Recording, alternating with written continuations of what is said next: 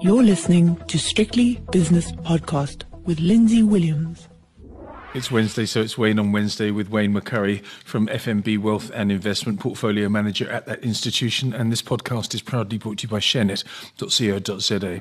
Pretty quiet day today, Wayne. We had the futures yes. closeout, but the futures closeout had sort of been easing in over the last few days. It wasn't all in one go. There hasn't been much when it comes to results. But I want to go back to last evening at one minute past five, one minute past five, when Remgro came out with their results.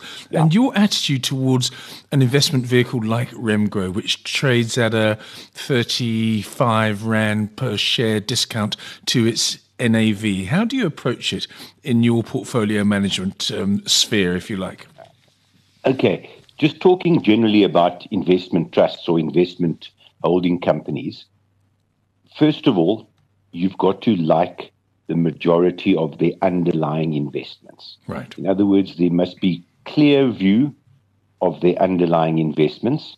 If they listed, then you got a clear view, but um, Rembrandt's got quite a few unlisted. Uh, the Unilever spreads business, the Toyota, uh, not not Toyota, Total, and quite a few other, the, the telecommunications. They've got quite a few other unlisted investments. So you must, there must be sufficient enough disclosure by the company so you can make an assessment of that. Now, maybe not in South Africa, but certainly globally, if you like a particular industry or a particular sector, you can find shares individually.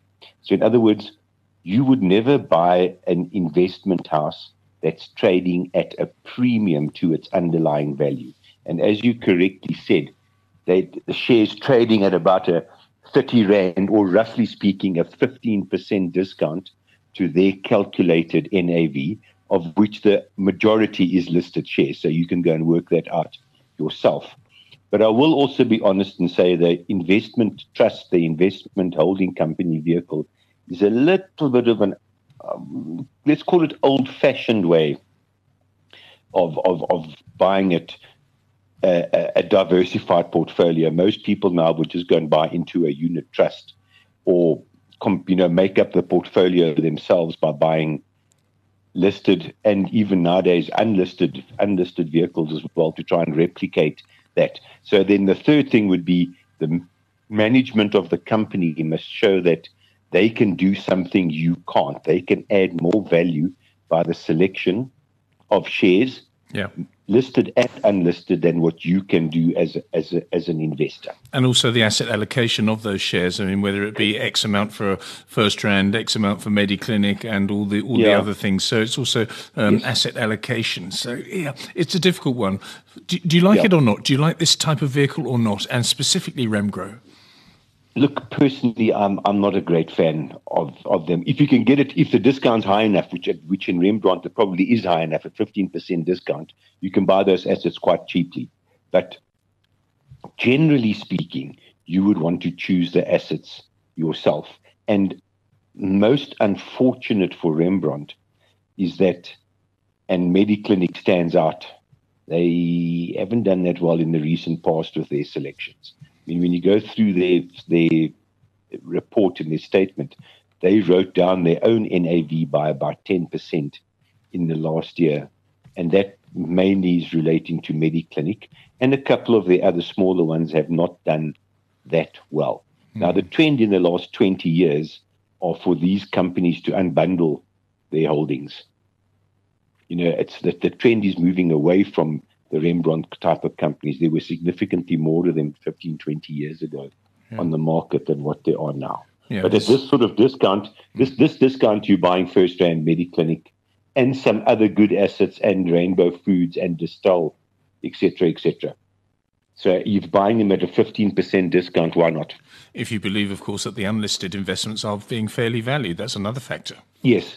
But look, I don't think there's any reason to not do that, because if you get sufficient enough disclosure, you can see what the profits are, you can see what the cash flows are, mm. and then you can make your own assessment of the net asset value. I mean, it's not, they're not hiding that information from you, so you can at least make your own assessment. Yeah. And certainly other, you can, these are not by, by and large, small little startup, you know, garage outfits. These are, you know, well-established, well documented companies that they own a share in. They just happen to be unlisted.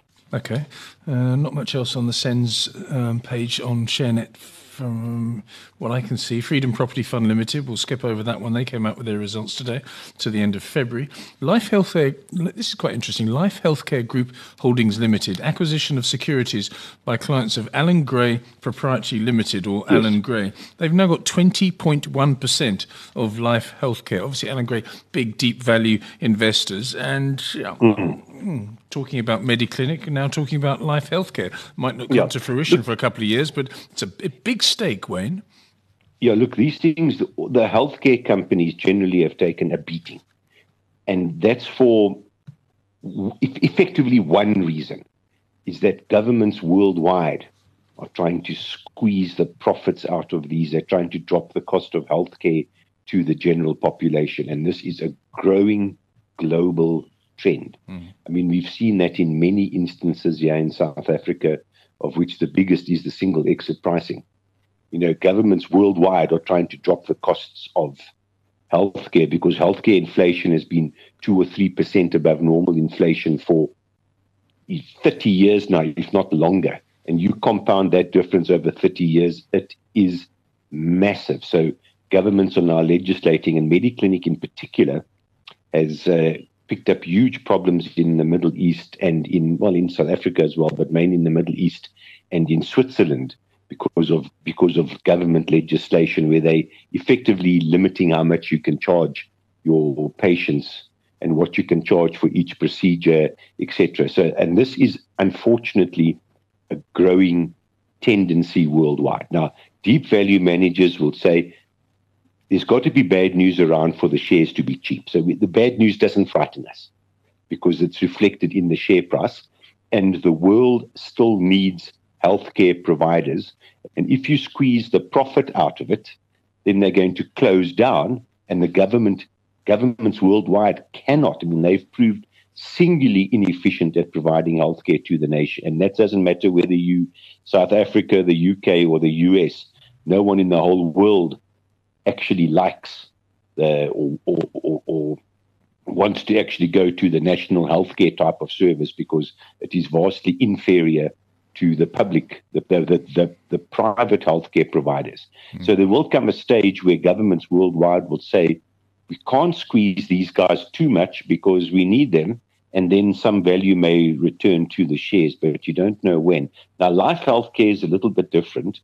Um, they, they, they're doing a lot more diagnostics and stuff like that, and quite interesting things that they're doing in the U K and in other parts of Europe where they're trying to almost work with the prevailing and trend by enabling hospitals to cut their costs. In other words, you don't have to have this massively expensive machine in your hospital.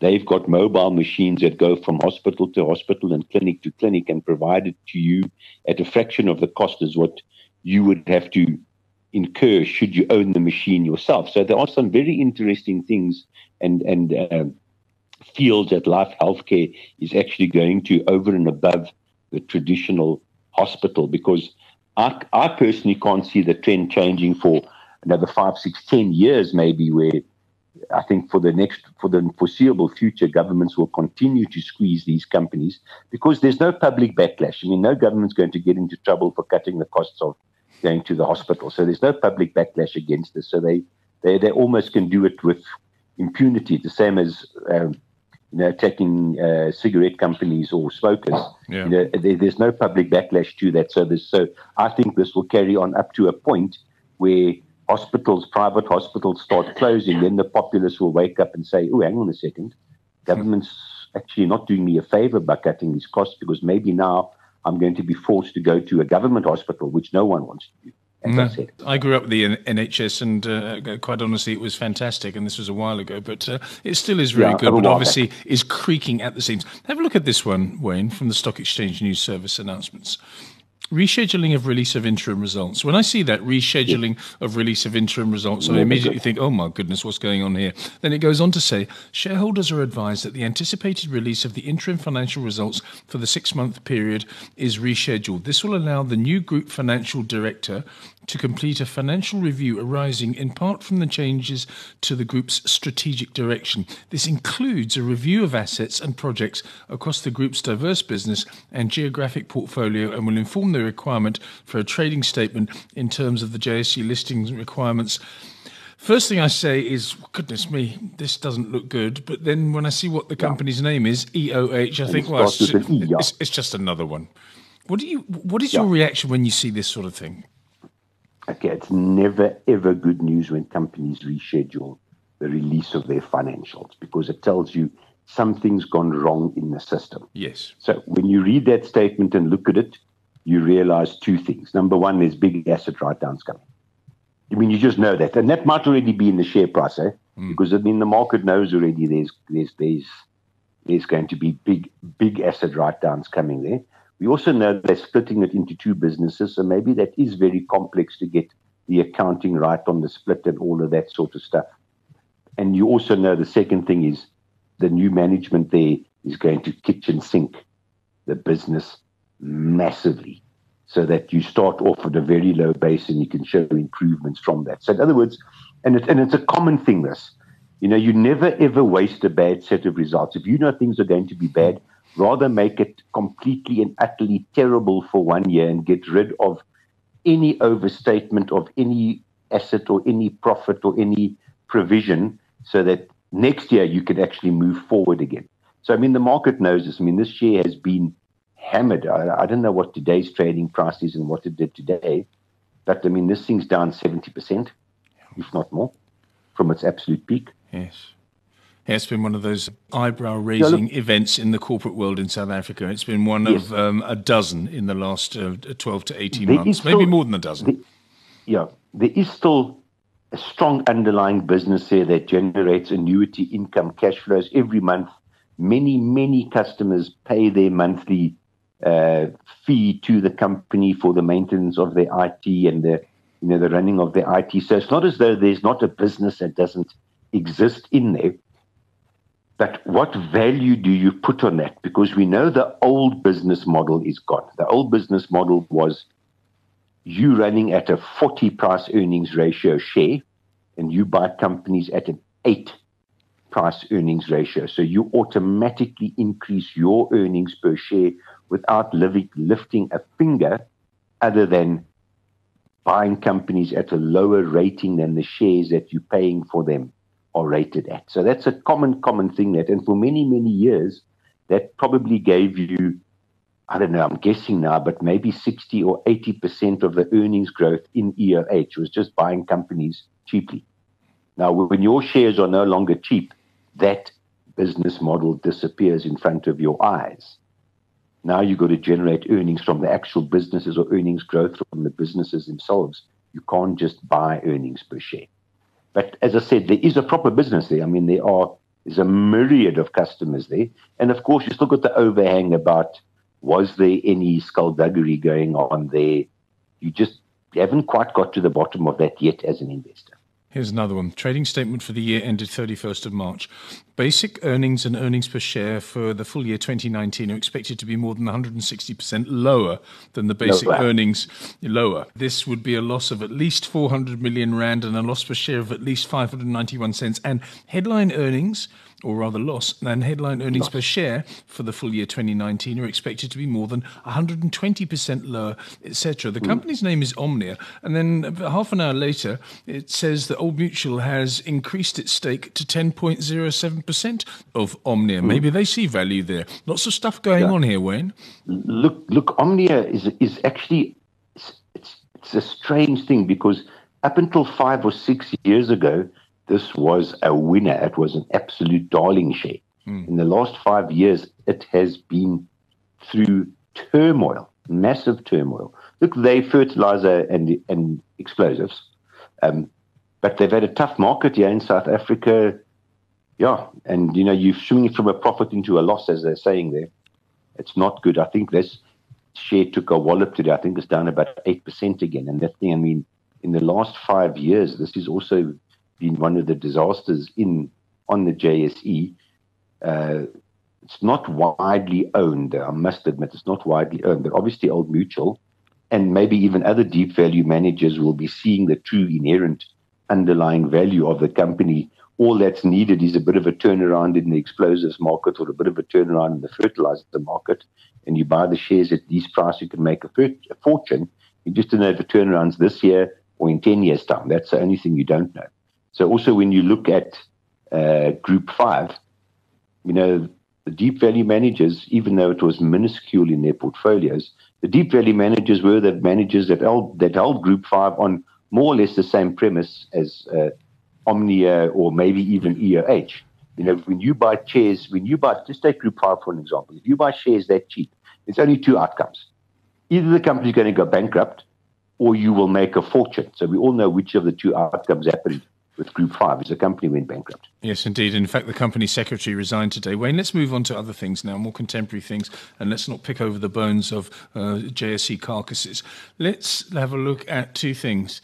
Inflation came in at one point, sorry, four point one percent for the month of February, and I've spoken to two different people from two different banks, one of which is your bank, F N B, and the other one was Nedbank, Dennis Dykes, chief economist. They both say they think that inflation has bottomed in South Africa. And in fact, Dennis Dykes said that he thinks, all things being equal, that the next move didn't really, wasn't really specific on timing. The next move in South African interest rates will be to the upside, which on top of everything else isn't good news. And the other thing was that retail sales, okay, it was positive, but it was only one point two percent positive for the month of January. And February and March doesn't look good at all. These are terrible, terrible numbers. Yeah, they are good. They aren't, they aren't good. Just coming to inflation, it probably is the bottom of the inflationary cycle for two reasons. The big fall we've had just recently in the inflation number is primarily due to the year-on-year change in the petrol price. Now, that's reversing rapidly. I mean, petrol went mm. up last month, going up again next month. Around a litre, so that will, yeah, it, that will reverse out rapidly. But that's that you could almost call a cyclical thing. You know, it's not, in other words, in, in a year's time, you could have the same thing happen the other way where the petrol price falls again, and you just don't know.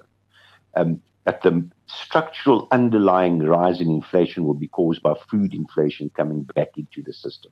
Now, no matter what anyone thinks about this, food inflation in South Africa is very, very low. And in fact, when you read um, Massmart's results or you read uh, uh, uh, ShopRite's results, you know, their internal food inflation is about, call it nothing, you know, zero point two percent, zero point three percent, half a percent. What people don't realize is food inflation in South Africa essentially boils down to mealie meal. You know, I don't think food inflation is your little beautiful miniature cultured carrots that you buy in a lovely pack at Woolworths. That's not food inflation. Food inflation is a fifty kilogram bag of mealie meal, and that is actually negative. So food inflation has got to come back, and it's negative because of the drought and a whole lot of reasons. But that will eventually come back into the system. So inflation will go up from this four percent, but I'm not actually that worried about inflation. It's not going to soar through six percent. And the Reserve Bank themselves have changed their tune in the last three or four months. They always used to say, we target inflation between three and six, which means five point nine nine is acceptable because it's within the target. Now they only say four point five percent. They just say our target for inflation is four point five percent. Whether we get there or not is debatable. But just to the second point on interest rates, the environment has changed. So I differ. I mean, I'm not an economist. What the hell do I know?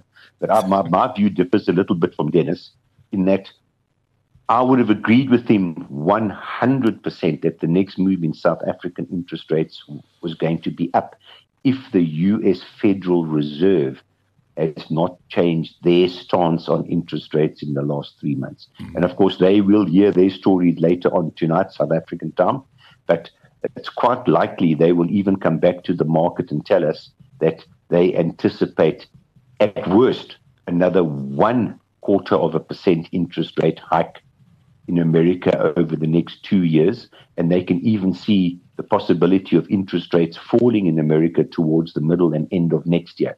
If that happens, I think there's a maybe a sixty percent chance in South Africa that we will not get an interest rate hike. Well, I but hope so. If the U S Federal Reserve didn't change its stance, it was our view as well, and was my view as well, that South African rates would go up.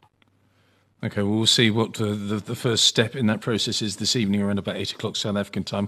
I must admit, the last couple of minutes was a bit of a blur because I've got a picture of Wayne McCurry walking down an aisle at Woolworths, his local Woolworths f- food shop, and buying sculpted, multicoloured heritage carrots and put and mm. boiling them lightly and then putting them... Uh, no, I don't, I don't, no, no, combining no. them with uh, some lightly salted French organic with butter and some chopped yeah, with dill. Some, with some... With some. with some quinoa and some kale. No, no, that's not me, I promise you. No, I'm, a, I'm a meat and potatoes guy. I've seen you get your elbows out and get tucked into some uh, some meals without you knowing I, w- I was looking at you, but you really are a good trencherman. Let's have a look at the Fed as we close this conversation, please, Wayne McCurry. Uh, the Fed tonight, could it surprise us and could it stuff up Trump by saying twenty-five basis points up because we have full no. employment?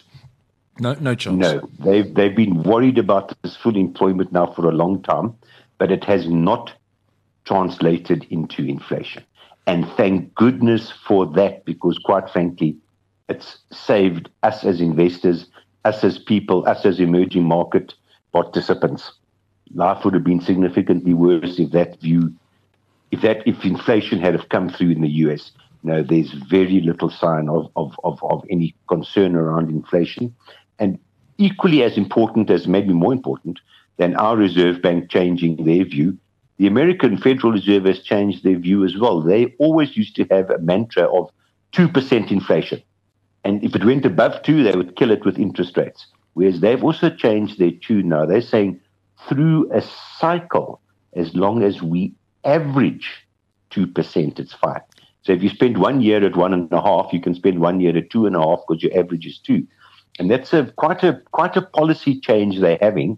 In other words, they might even tolerate a little bit of inflation in the system without moving on interest rates. But we'll find out. I think it's going to be very dovish. And I think that'll be bad for the dollar. So hopefully tomorrow we see a slightly stronger rand. Let's hope so. Of course, we're off tomorrow, but the rand traders will still be trading in other geographies, and we'll also be looking at ten cents results. Wayne, people probably, a few people probably a little bit worried going into the public holiday. Wayne McCurry, thank you very much. As always, that was Wayne on Wednesday, and Wayne McCurry will be back with Wayne on Wednesday, same time next Wednesday.